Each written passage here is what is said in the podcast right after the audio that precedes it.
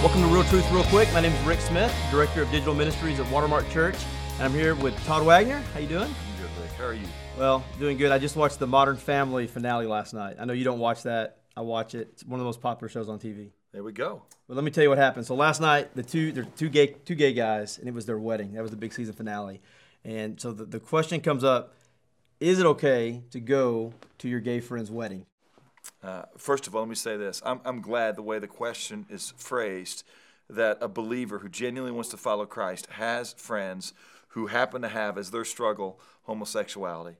I love the fact that believers have friends who aren't all abiding with Jesus Christ. I wouldn't have companions. I wouldn't have people I do business with that are committed to not following Christ, but we ought to be friends to all people. Jesus was a friend of sinners, he wasn't a companion of sinners. Okay, when you're a companion of somebody, you are communicating implicit approval of what they're doing. I can lock arms with you and affirm what you're doing, and I'm, I'm going to fellowship with you, koinonia, do business with you. And Jesus would never do business with anybody who's involved in behavior that is destructive to them. He would get in their business in a very loving, powerful way and speak the truth to them. That's what Jesus did. So I think you have to ask yourself this question. I'm going to expand it, in fact, because let's just take it outside of homosexuality. Let's just say, is it okay to go to the wedding of my son or daughter or friend's son or daughter where they're marrying somebody that wisdom, scripture, would not have them marry? In other words, uh, what we would call a mixed faith marriage where a person who professes Christ is marrying somebody who is an agnostic or who's a Buddhist or who is a, a Hindu. All right. And I would tell you that um, you have to really ask yourself what does your presence communicate? I think people invite individuals to weddings because they want them to share in the joy and the celebration of that day. All right, I'm not even going to get into whether or not there is such a thing as a gay marriage. That's another day, another conversation. But when people are getting together to celebrate a relationship that God says is destructive to a person, I, I would tell them, I don't want my presence to confuse you. Okay, the Bible says this love is patient, love is kind, love does not boast and is not arrogant. Love does not act unbecomingly, is not provoked, doesn't seek its own, does not take into account a wrong suffered.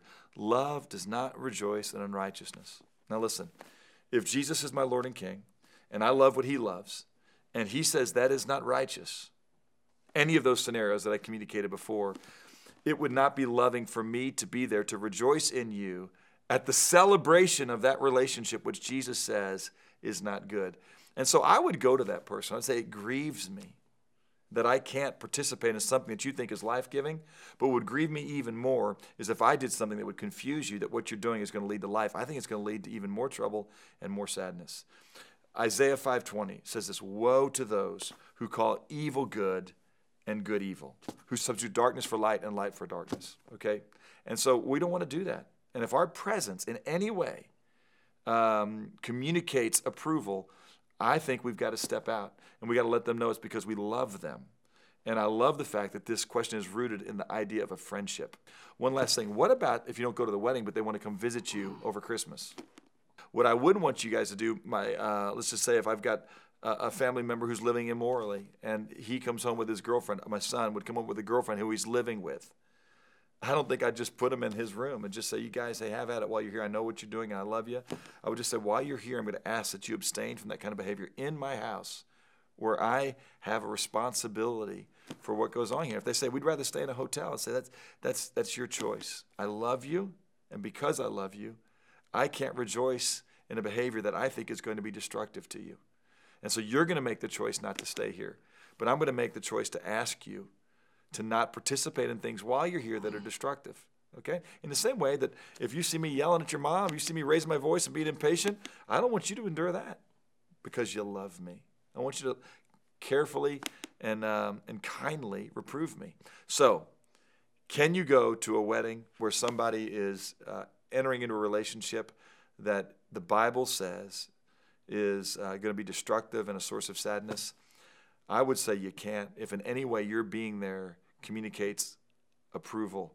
And I, for me, I would tell you that that's what I think a wedding is for. They typically say that. Almost old old wedding ceremonies say we're here as family and friends before God together to enter into this and to be here as witnesses of this covenant relationship and to support them in their fulfillment of that public profession of their intention. So, there you go. Good stuff. Well, hey, we hope that helps, and we know that that is a prayerful thing that you need to continue to pray for your friend and love them well. Thank you for checking out this week's Real Truth Real Quick, and we will see you next week.